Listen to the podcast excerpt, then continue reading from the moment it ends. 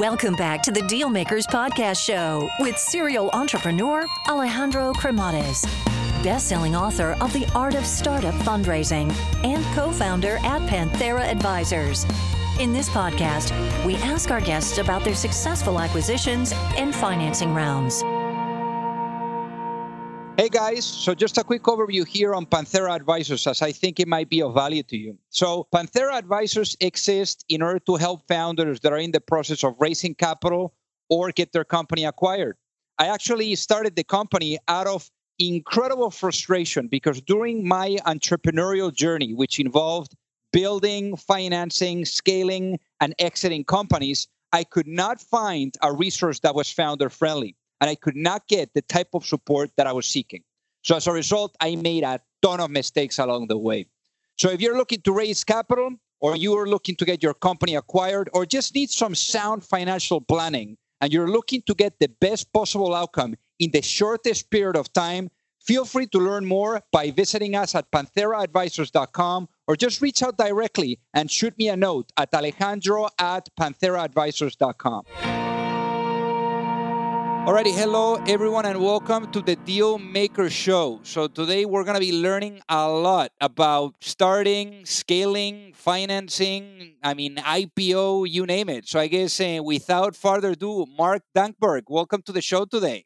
Oh, thanks for having me. So originally born in New York City, uh, out of Long Island. So how was how was life being born and, and raised there? You know, because I, I understand that you then moved to LA. So how was how was life growing up? well, I thought it was fine while I lived in New York. You know, it was I remember it was cold, but it was fun. But I, I like Southern California a lot better, and I've been there ever since. Got it, got it. And and obviously, I mean, I'm in New York City, so I do not recommend the cold. So I can I can relate to to that. But but how did you develop the love for uh, engineering? And you know, because I know that you studied electrical engineering at Rice. So how did you develop the love for that? I don't know. I think I always liked gadgets. I liked math and science, and uh, uh, you know, I liked always liked reading. And I remember from when I was young, always reading about space well certainly space was a big a big thing growing up in the 1960s there was the space program and uh, i just liked computers uh, building things and i just got drawn into it somehow. And why space? What, what what was attracting you about space? Oh well the whole the whole thing about going to the moon was so incredible. It captured people's imagination and it's a little bit hard to to believe, but there were so many launches. Uh, you know, growing up, there was the you know the Mercury, Gemini, Apollo program, and there were so many launches leading up to it. I guess it was just always at the forefront of the news, and it's hard to imagine anything more exciting besides sports. I guess that was the other big thing I liked, but but that. I, I, wasn't good at sports, and I, I felt I could be good at engineering, and so uh, that was that was a more natural choice. Really cool. So then, so then you end up in Rice, and you know, then obviously you're taking the engineering a little bit more serious. So, what what was the um what was this uh, process and experience for you?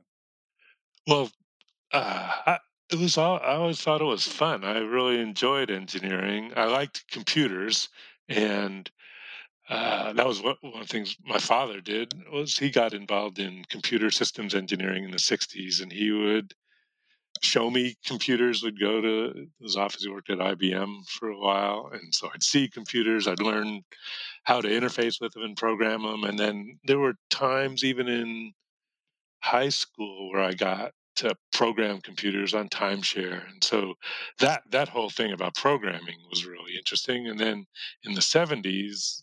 Uh, with late 70s, mid 70s, when I was at Rice, uh, that was just the start of microprocessors so you could have your own computer you know make your own computer program them in you know machine language and assembly language and then uh, in the late 70s also digital signal processing became a thing and so you could actually do these really cool things with computers uh, not just do hotel reservation systems but you could do things that you could interact with and it, uh, it was just really fun. So uh, kind of yeah. captured my imagination and and I didn't really I, I, guess I didn't really have a good understanding of what it would be like or what it meant from a career perspective, but uh, I, I thought there was something there, and I thought that would be something I'd like to do.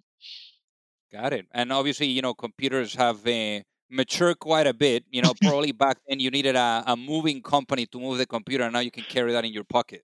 Yeah, I mean, when I was at Rice, when I was in college, it was still punch card time. So if you were going to do things in, you know, programming and computer architecture courses, it was always build, you know, make a deck of punch cards and submit it and hang around and wait till you got your job back.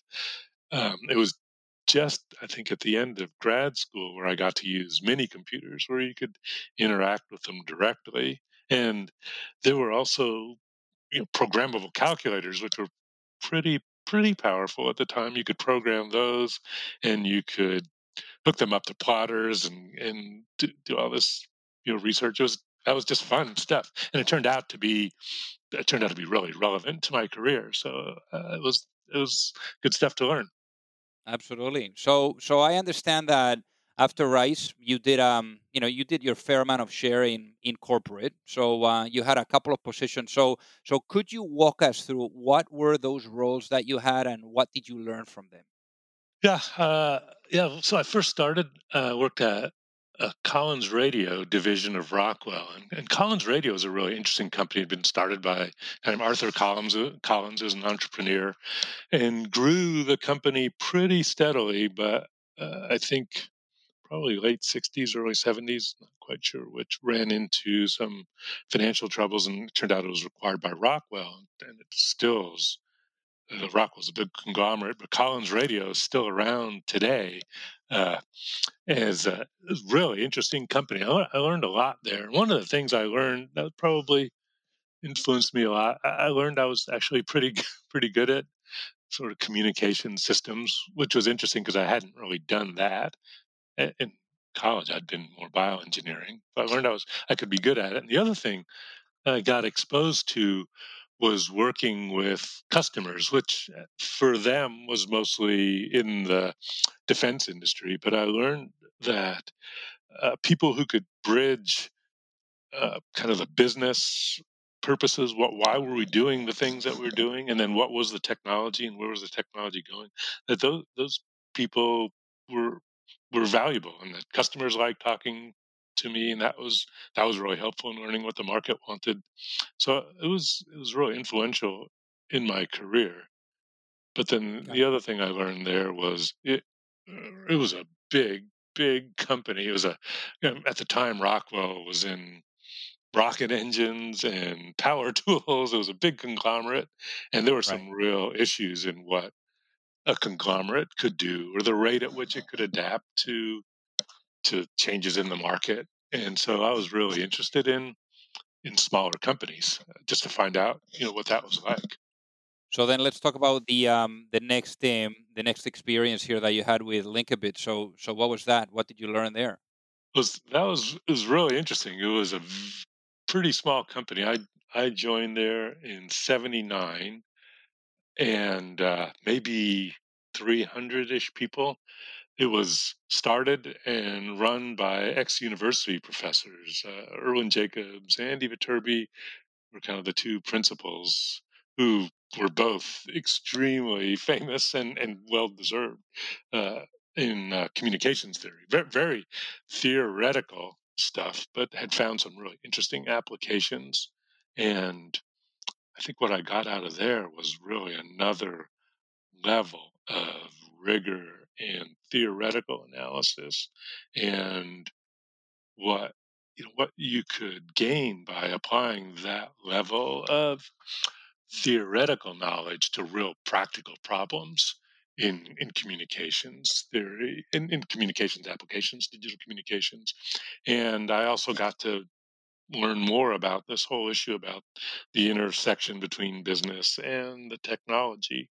So that was really good. You know, it was really good for my career. I, I think I learned a ton there. So then, you know, this was actually the um, what led you to to to launch, you know, your business. Uh, and I and I have to tell you, I mean, and, and we'll get into this in in quite a bit, but you are the founder that I've interviewed that has stayed the most at a company. I mean, you founded this company in 1986. Is that yeah. right? Yes. It's unbelievable. It's unbelievable. So, let, let, us talk about let's talk about the incubation process of this idea. Like how how do you start thinking about the concept and and what is that day where you finally give your notice in Linkabit perhaps and and you said I'm going to build a build a business out of this. Yeah, so Linkabit was was really interesting. Uh, I was there from 79 to 86 when we started Viasat. And the company grew by by you know, at least a factor of five in employees. So we went from about 300 people, I think, to over 1,500 by the time I left. It had been acquired by a company called M/A-COM, uh, and, and M/A-COM had had a fair amount of resources that they could put put into Linkabit, and Linkabit uh, was a really strong systems company. And so I learned a lot about thinking about big systems, uh, what the role of of digital communications was in there. And in that in the 80s was really interesting because I remember kind of, one of the big things in right around uh, 1980ish timeframe was Apple going public, which that was a pretty big indication of what the potential was for you know for people in digital electronics and digital hardware. I mean, Apple was a computing, we were communications, but you could see the potential for communications in the early 80s. You had just the first inklings of things like email. Linkabit had university ties. We had an email system that was really powerful. We had networked computers that were really interesting. That was all pretty pretty early because one of the things Linkabit did was we had involvements with ARPANET, and we were looking at extensions of ARPANET through satellites. And so we you know, I was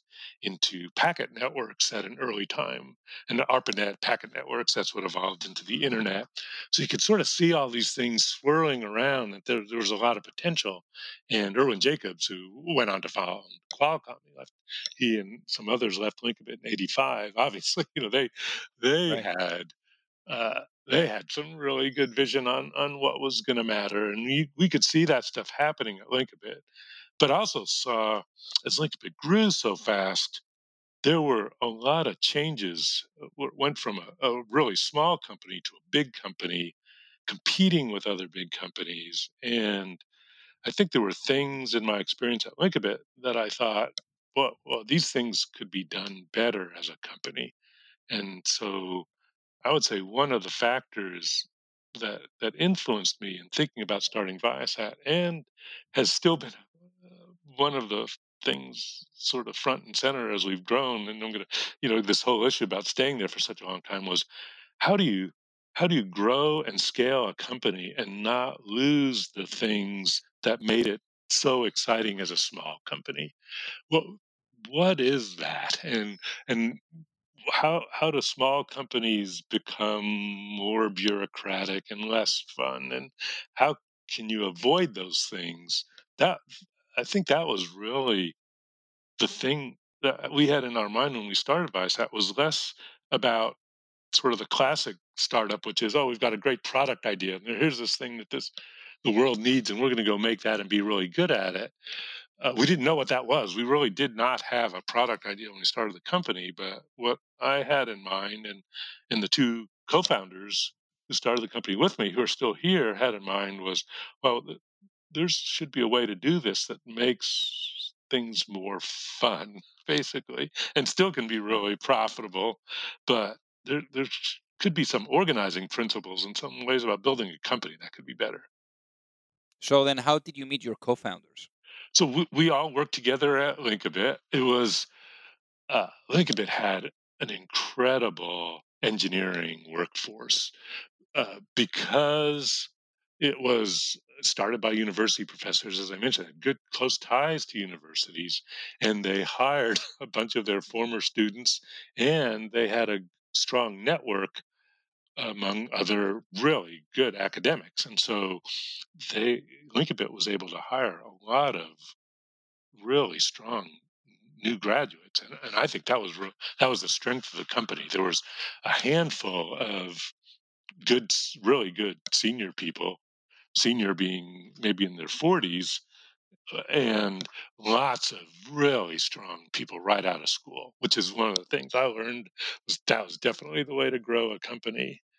And uh, so that, you know, that was that was kind of the environment that and then uh, and then and, no so so there were these two you know so the three of us that uh, worked together at linkabit uh, i was kind of a systems guy and i dealt with customers uh, steve hart who was one of the other founders was really strong in software architecture I mean, big software architecture math uh, and network security and cryptography and then mark miller was really strong in digital communication systems theory, but also in hardware design.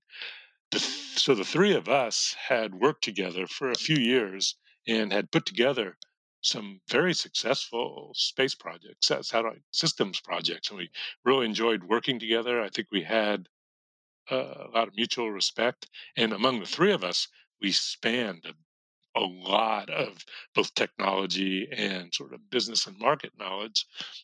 So that was that was it. That was uh, we had worked together. We liked we liked it. Uh, I remember uh, we were at a company party one one evening, and uh, we were sitting together at a table, and our wives all got up at the same time to go to the ladies' room. And so I, I told them, you know, I'm thinking about starting a company. Uh, what would you guys would you guys want to do that? and they both said yes before the wives came back, and so that was it. Pretty much, wow. they said yes, and then it was it was quite a while. I'd say months, months to a year later. I can't remember the exact timing, but they were uh, they you know they were really committed, and that was great because it would have been really hard without them. And was there like um like uh, a specific event that you know was for you like the event that triggered for you to say today is the day I give my notice because this is this is going to happen? Uh, I remember what ha- what was going on was uh, well, so see, we started in the spring of '86. In the summer of '85, uh, on kind of kind of early '85, spring of '85, Irwin Jacobs left uh, left bit, which was a fairly traumatic thing. And by the end of the summer, he had brought, he had taken a pretty good contingent of others along and started Qualcomm. I mean, there originally it was just he who'd left, uh, uh, and but you know, by the end of the summer of '85, there's a big, there was a big, well, big uh, eight or nine people, co-founders of Qualcomm, that were all key people. So right. Uh, so by then I was, even though I was only 30, I think I was uh, 30, 31. I was a, a I was a vice president at Linkabit and had a pretty had a pretty big group. I was my business area, I running a business area, and felt a little bad. I mean, the hardest part about starting a company, I felt, was leaving behind all the friends and maybe 150 people that worked for me at Linkabit.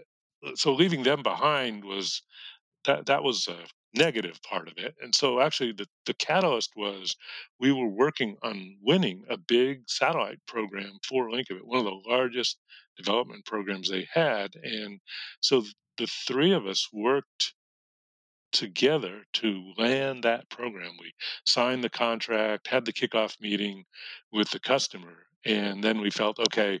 It, now we can leave. Uh, that we weren't going to feel bad because you know we'd sort of created a some momentum for the you know the people in the business we were leaving behind and that that actually was the catalyst i remember that's we turned in our resignation kind of right after we had that kickoff meeting so what was that um, that night where you went to to your house you know after giving the resignation i was going through your head and through your wife's head uh, so um, uh, i think you know my wife uh, she, I mean, she was just confident. For some reason, she felt like I'd been successful in my career, and that uh, I think she she was just very supportive and hopeful. And she didn't act worried, you know. There, but there was a, I'd say, a bad thing that happened at Linkabit that turned out to be pretty motivational. Is you know I, I turned in my resignation and. Uh, and my there was a VP who ran the division said, "Okay, you know this is going to be a big deal. Why don't you go home and uh, and we'll figure out how to announce that to the rest of the company." So I did that afternoon. He called me later that afternoon and said, "Well."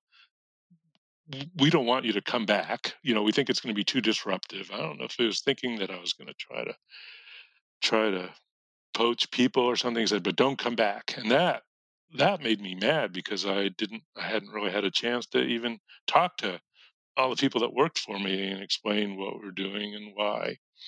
So so immediately after that, I said, okay, I'm out. You know, that, I mean, that's uh, uh, that was not good. So I call, I started calling people I knew uh, in the industry and said, "Well, hey, I've left Linkabit and uh, we're starting a new company."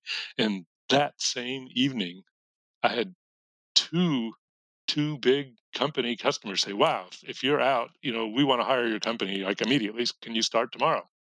So wow. that was a good st- so that was actually you know the fact that they did that and that really motivated me to get things going was a big confidence boost actually.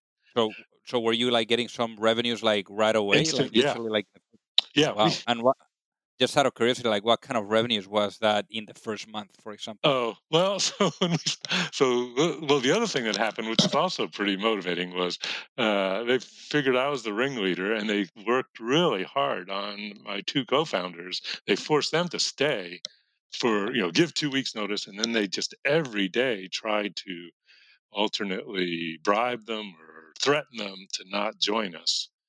Uh, but they wow. did. You know, they uh, they I mean, they're very high integrity and they wanted to leave, so that they came, and that was also a boost. But I would say uh, we probably, you know, we had we literally had no money. There were each of us had little kids and big mortgages, and so uh, we were working out of my house. We had, you know, we uh, basically probably we did about three hundred thousand dollars in revenue that first year. So it was probably you know twenty twenty five thousand a month. So that's kind of what we were doing. You know, is right from the beginning is working for uh, big aerospace companies, and we were helping them on their own satellite projects. That's how we got I mean, started back then, uh, 300,000, you know, right off the bat, you know, 20K, you know, a month. Uh, Mark, I got to tell you, I mean, with inflation and everything, that's really good, you know, if, if we adjust today. Yeah, yeah, it was a good, it was a good start. And by the end of the first year, I mean, one of the, one of the things that was really important was trying to figure out, okay, we have to be profitable. We have no money.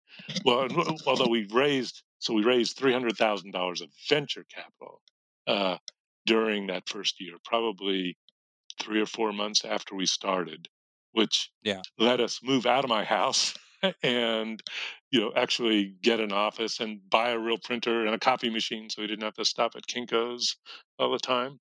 Um, but it. that by the by the end of that first year, I think by the you know the last couple months we were profitable, which was a big deal for us. And we had we had added two people, so we're you know we're starting to be on our way. Was, was, but it was you know I think that was my big objective was at the beginning was to last a year, and so then it wouldn't be like totally embarrassing. You know that. Uh, so basically, you you you had given yourself like about twelve months to really make this thing work.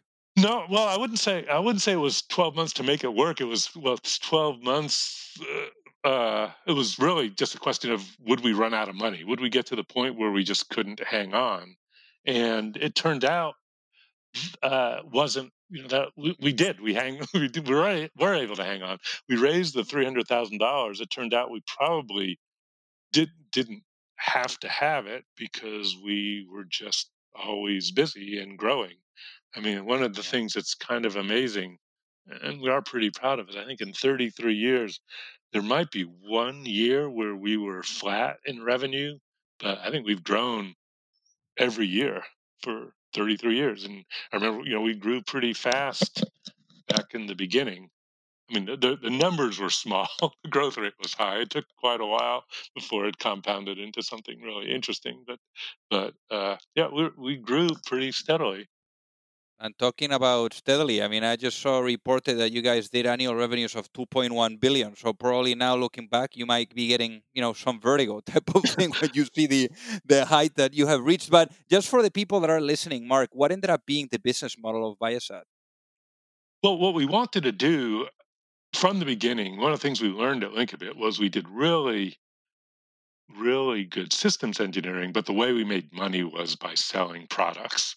And so the things that we the thing we really wanted to do was we, we wanted to avoid getting trapped as consultants where we were just selling our expertise and be able to turn our expertise into products. And those could have been subsystems or modules or boxes that we sold to primes but we wanted things to be tangible.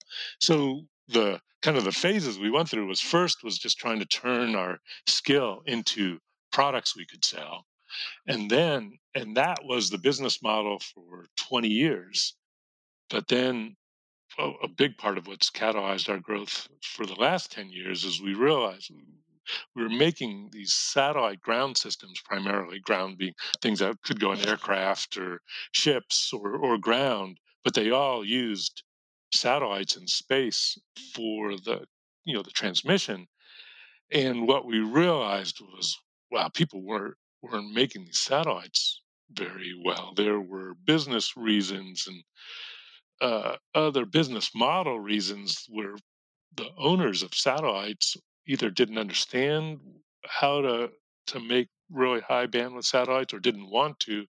And so probably about 10 years ago we really started focusing on services as the business model. So think of it as first we sold products that other people who delivered services or used satellite services would buy our technology but we realized the much bigger landscape bigger business was owning and operating satellites and making the best satellites and then that would allow us to deliver the best services.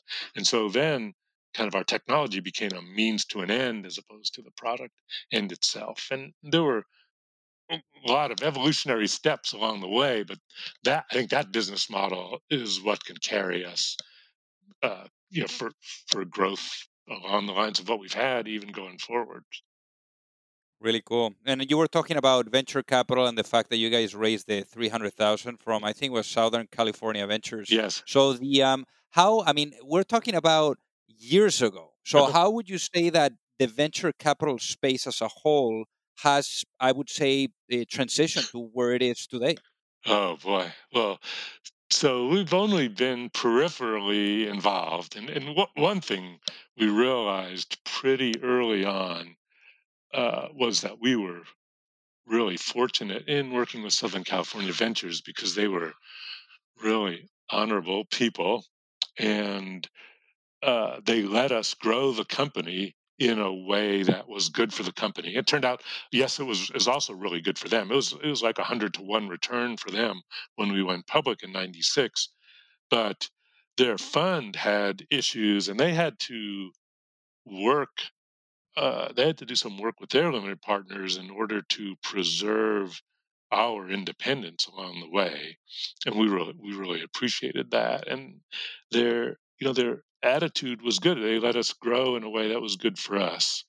I'd and I'd say you know one of the things I, I think has seemed to have kind of think things go cyclically, but seems to have bounced back. Because I, I think there's a lot now. There's a lot of uh, basically uh, respect for entrepreneurs and, and the you know the drive that really strong entrepreneurs could have and how important they are to the success of the company and i think they treated me and you know our founding team well as entrepreneurs i think there maybe were times in in between the you know the 80s 90s and today where it wasn't quite the same where sort of the entity was maybe perceived as more independent from the entrepreneurs. But but I would say now, boy, if you look at big, you know, the amount of money that goes into the biggest funds, there's you know, there's it's very difficult for them to deal with little startups like us. And, and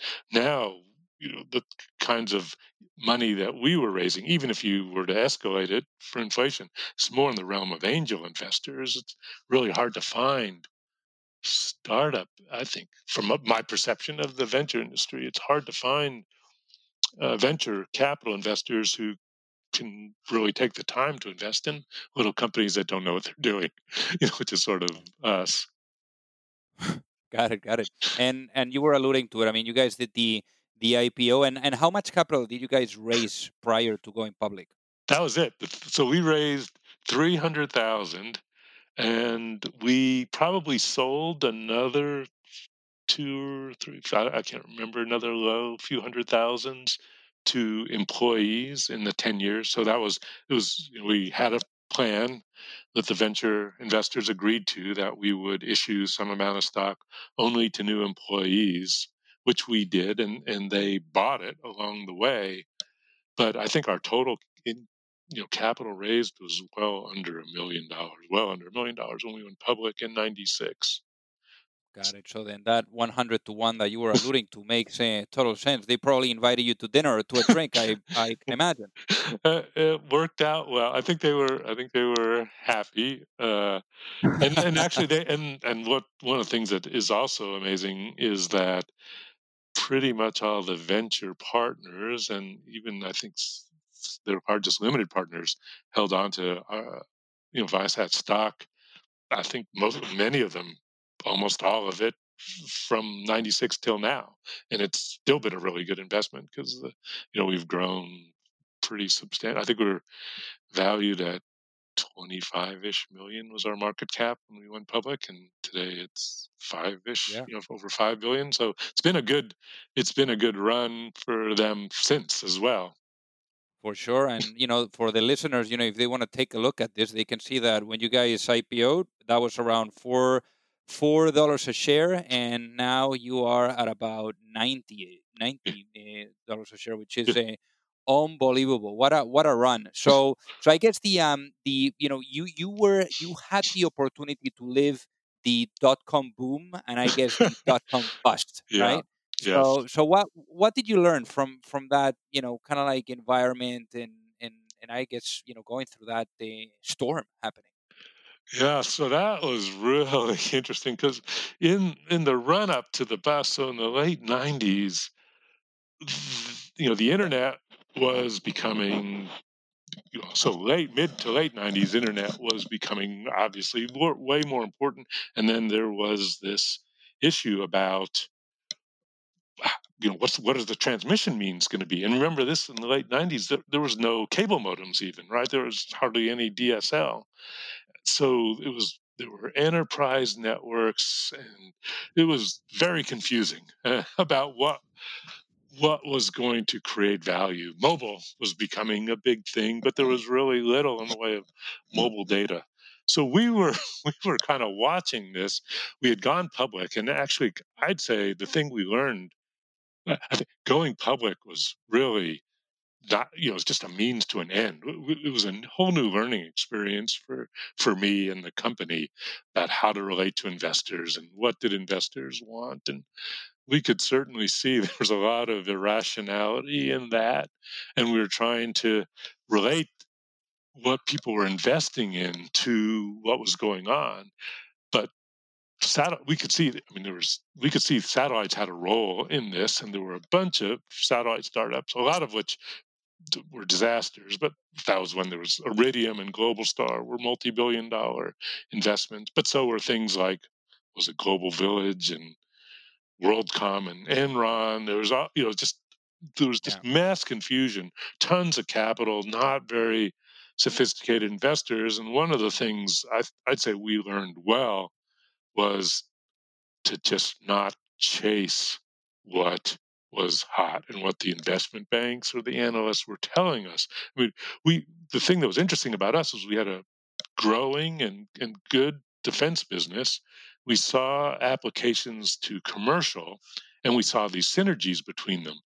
But it, there was this whipsaw thing where people would say, oh, you know, in the 90s, it was like, get rid of your defense business, turn yourself into a pure commercial you know internet broadband business and you'll be worth way more than you know way way more than you are now. And yeah. we didn't do that because the we were you know you'd seen how we had grown basically from profits and cash flow. We said no you know it's good to have those things and we get r&d and then the crash happened and everybody said dump all your broadband businesses just stay with defense. And no that wasn't a good idea either. So we really had to kind of navigate those things for ourselves. I would say there, there were times when that made it harder in dealing with investors but we also the biggest probably the single biggest thing in the boom was we were subcontracting we were subcontracting to Boeing when they were going to do Connexion by Boeing, which was the first in-flight uh, internet uh, service, and we were working for a, a, Lockheed and TRW startup that was going to do enterprise broadband by satellite, and we were working for a company called WildBlue that was going to do consumer internet by satellite, and all three of those things at, in the er, fall of 2001 all you know ran into big problems either from 9-11 or the stock market meltdown or mergers. And we had we had a really tough period there where uh, we had literally hundreds of millions of dollars of backlog of business go away almost overnight that was that that was if you look at our stock history there was a time in kind of the early 2000s where our stock was back down to like three dollars a share because of that but uh, we navigated it. i mean we it was really stressful but we navigated it and i think that combination of defense and and commercial and consumer is, is what sustained us all that time.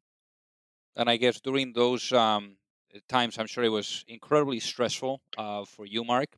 Uh-huh. so i guess how how do you typically like during these like super stressful situations like when you're out of work how do you re-energize to really get back and and and tackle things?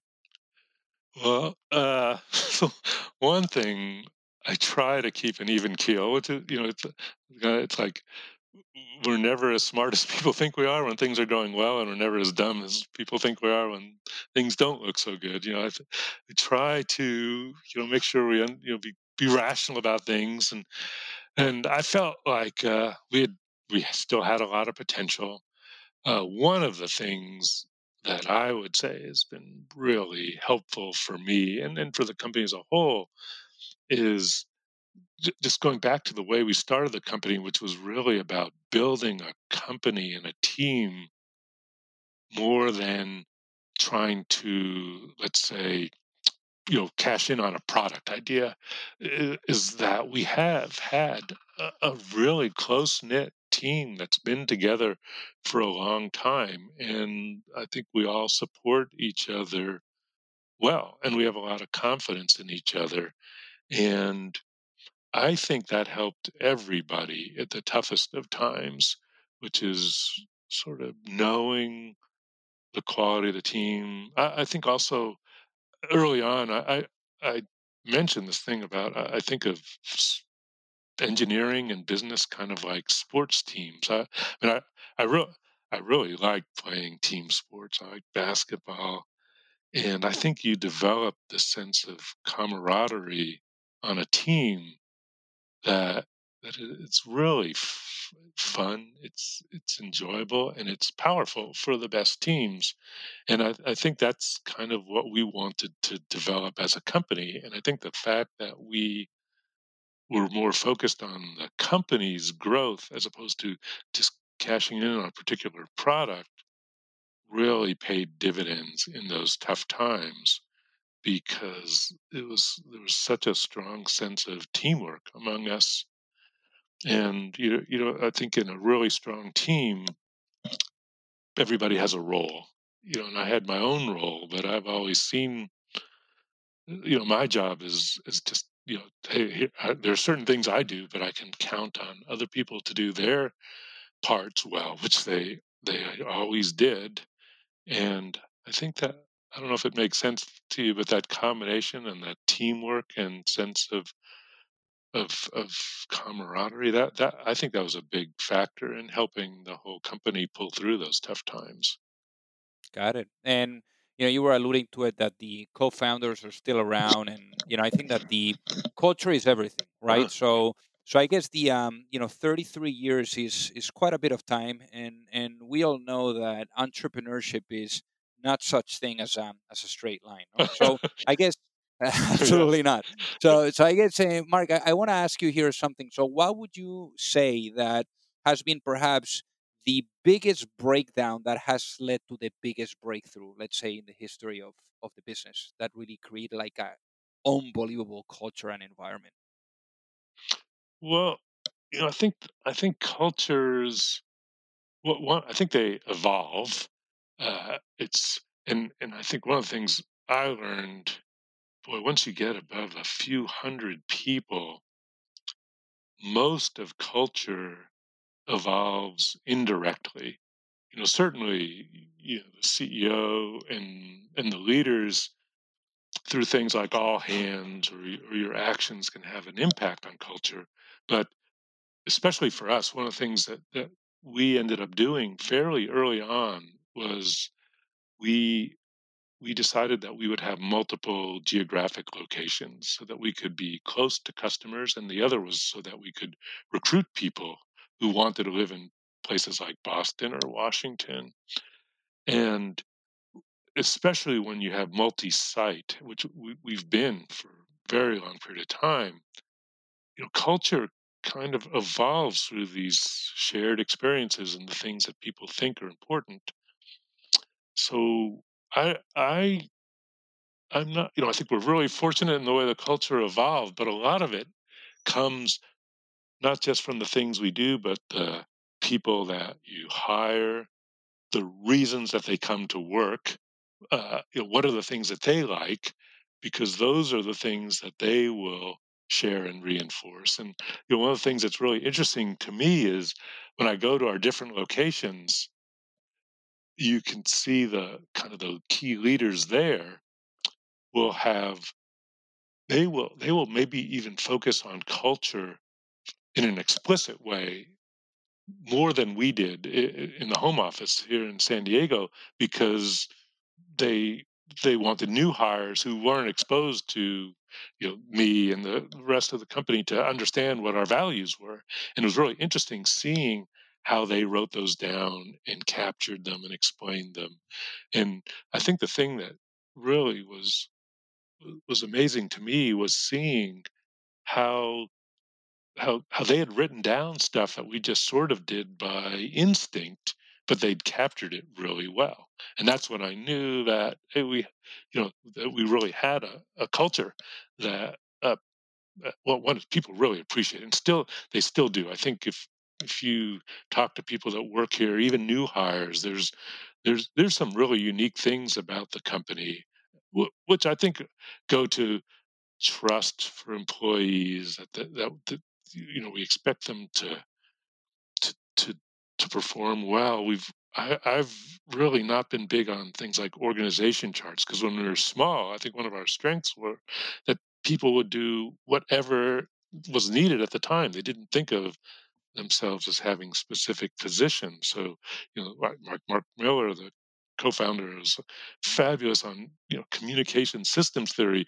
He would buy parts, he would solder on benches, he would pack stuff up to ship. I mean, Steve Hart would do uh, the any what anything that we needed.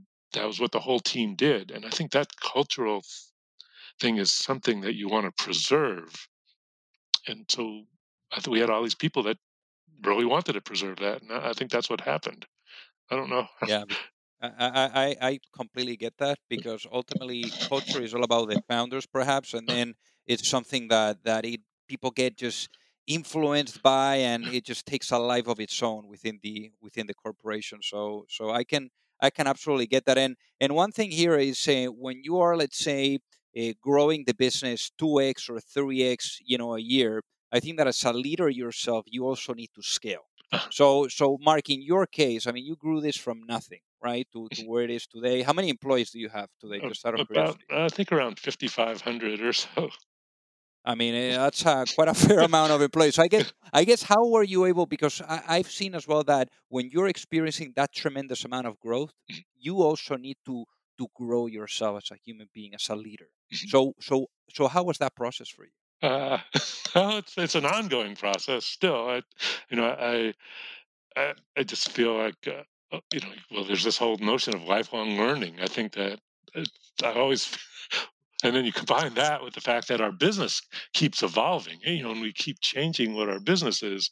So the way I think of it is, I'm perpetually unqualified for my job because even, even if I figured out the things that got us to where we are, those aren't the things that are going to get us uh, uh, to where we want to be. And so I spend a ton of time reading and just trying to, to learn. I mean, there's this saying I heard once that says it takes a wise man to learn from his failures or his experience, but it takes an exceptional one to learn from the experiences of others. And that's what I've, you know, that's what I've always tried to do is just, just read and, you know, listen to podcasts like yours and try to figure out, you know, what are the things that people go through and what should we be looking for? and What are the traps? So I guess a lot of it's just sort of fear that I'm not going to be able to to keep up, and I think that drives me to to do it. And I think the the other thing though that's really important, I think, in being a successful CEO and scaling this way is to have a really strong team of executives, and you know, to always be looking for people who are better than me in all the disciplines that we need, and to give them credit and you know to i mean to give them you know a lot of latitude you know just be sure that our objectives are the same and that we trust each other but but not micromanage or second guess let let the people know what they're doing you know, do what they do. Uh, so I, th- I think it, it's you know i think yes there's a lot that ceos need to learn but a lot of it is to just make sure you don't get in the way. That that was one of the things early on I felt like was sort of the best executives and leaders don't interfere with the skills and talents of the people that work for them. That they let them be successful. That they're not, you know, making them be successful or commanding them or controlling them to be successful. They let them be successful. So some of that is actually doing less, right? Not more.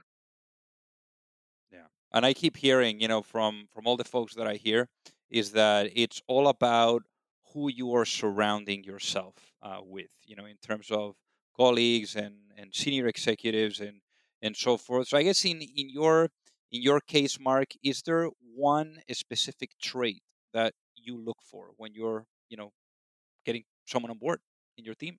Yeah, I, yeah, I think I'm going to go back to this uh, teamwork. You know, the sense of teamwork that you know. I think that I'm not the only one that feels that way here. That I think when we recruit senior people or new people, you know, what you really want them to to do is to look around and go, "Wow, I, I, that's a team I'd like to be part of," and and to think of it just in that way that they appreciate the skills and the talents and the competence uh, and the motivations of the people that are here. That they look at the things we're trying to achieve, and that they feel like, "Hey, I, I want to be part of that team." And there's a lot that goes into that attitude, right? It's respect for what we have already. It's uh, sort of excitement around the potential and its sort of appreciation of what the role that new individuals can bring to that, whether they're new hires or really senior people. I think that's the thing that we're really looking for is people who want to be part of a winning team and realize that it takes a team to win. Uh, I think that's that's I think if you have that attitude over a long period of time and it's and it's real, uh, that's really powerful. And one question that that I always ask the guests that we have on the show is, you know, let's say, I mean, 33 years, Mark. You know, it has been all right, right? It has been all right. So, so I guess I guess looking back, if if you had the opportunity to talk with your younger self, with that young Mark that is giving the resignation to Linkabit, uh, if you had that opportunity to have that conversation, what would you tell yourself? What would be that one piece of business advice that you would give to your younger self and why? Well, I don't know. There are a couple things. One thing that I'm amazed at now, because uh, now that we're as big as we are, I'll see uh, I'll see little companies, you know, who who have great ambitions and maybe re- great talent, but will, you know want to do ambitious things. I go, wow, that's hard. You know, how are they? How are they ever going to do that? And I think one of the things that helped us when we were small was sort of being blissfully ignorant of of how hard it would be you know of what of you know just all the things we had to go through and uh, i remember people telling us uh, just being amazed oh hey you started this company isn't that incredibly risky and i just didn't see it that way and i, I would say that part's really good and in some sense you know having too much understanding of what you're getting into might be hard so so that part I, I would say I wouldn't I wouldn't change. The one there's one skill that I think we've never really I've never really developed, which I marvel at now, which is uh, if you look at our whole histories, investors have always kind of valued us based on what we've done. And uh, one of the things that's so striking today is uh, how many companies have astronomical valuations not based on what they've accomplished or already but just because of the size of the market or that they've been able to convince people that they're going to be successful that it's all about you know uh, uh some of our investors used to talk about you know the sizzle versus the steak and we've always been really focused on the steak part, right? Is is how are we going to how are we going to perform this year? How are we going to balance investments and profits? And you know, I think in, in many ways that's been good for us. I'm a, I'm a little bit ambivalent because uh, you see some of these companies, some of whom are in the space uh, domain like us, and have astronomical valuations. Some of them have valuations much higher than us, even though they've done not you know very little in the domains that we have. And understanding you know when we started we were a very capital light company but right now we have billions of dollars of assets. We need to invest in more assets. That the, the you know things in space are they're really expensive. And so you know paying some more attention to how you convince investors of the potential as opposed to showing them what we've done. I, have still got to figure that part out. And I, if I would, I think maybe if I were to go back thirty something years, uh, I think I think there's some some balance required between the skills that we've had that have worked for us well and the skill of spinning the vision to investors. I actually uh, it'd be interesting to see what you think. But I think a lot of the of the entrepreneurs who have been around for a long time running companies really were maybe more focused on this execution. You know, how do we perform and how do we evolve, as opposed to how do we spin. Yeah. I don't know. I, mean, I don't know the answer to that, but there's a balance in there.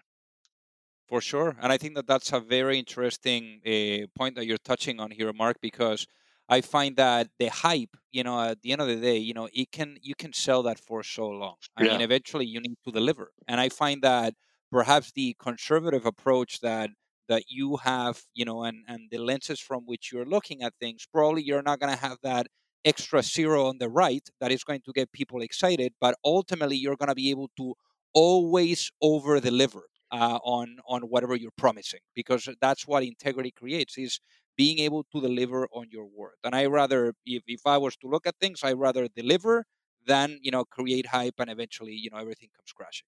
Yeah i think that's true but i think there's you know i always think of these skills and so if that's the skill i think if you can find people who can really deliver but can help spin that vision uh, you know having a high you know having a high capitalization is a it's it's a tool, right? It, that's that's good for the company and the team, and so that's the that's the one I'm still working on. Uh, Well, perhaps it's storytelling, right? so uh, maybe you know uh, you can make some friends in Hollywood, and they can, they can they can give you one or two tips. But but anyhow, so Mark, what is the um for the folks that are listening? What is the best way for them to reach out and and say hi? Oh, uh, email works the best for me. So just uh, mark.dankberg at viasat.com. That's that's the best way to get a hold, hold of me. Amazing. And do you use any type of social media like LinkedIn or Twitter or anything like that? I'm more of a lurker. and, uh, okay. yeah, I always, I always want, you know, I, I, haven't, I think that's part of the spinning and storytelling. I, I'm still not sure everybody really wants to know what I think about everything. So I don't. Okay, got it. All righty. Well, Mark, thank you so, so much for being on the Deal Maker Show today. Well, thank you for having me, Alejandro. I really enjoyed it. If you like the show, make sure that you hit that subscribe button. If you could leave a review as well, that would be fantastic. And if you got any value, either from this episode or from the show itself, share it with a friend. Perhaps they also appreciate it. So also remember that if you need any help, whether it is with your fundraising efforts or with selling your business, you can reach me at alejandro at pantheraadvisors.com. You've reached the end of another episode of the Dealmakers Podcast. For free resources and materials, head over to alejandrocremades.com. Thank you for listening and see you at the next episode.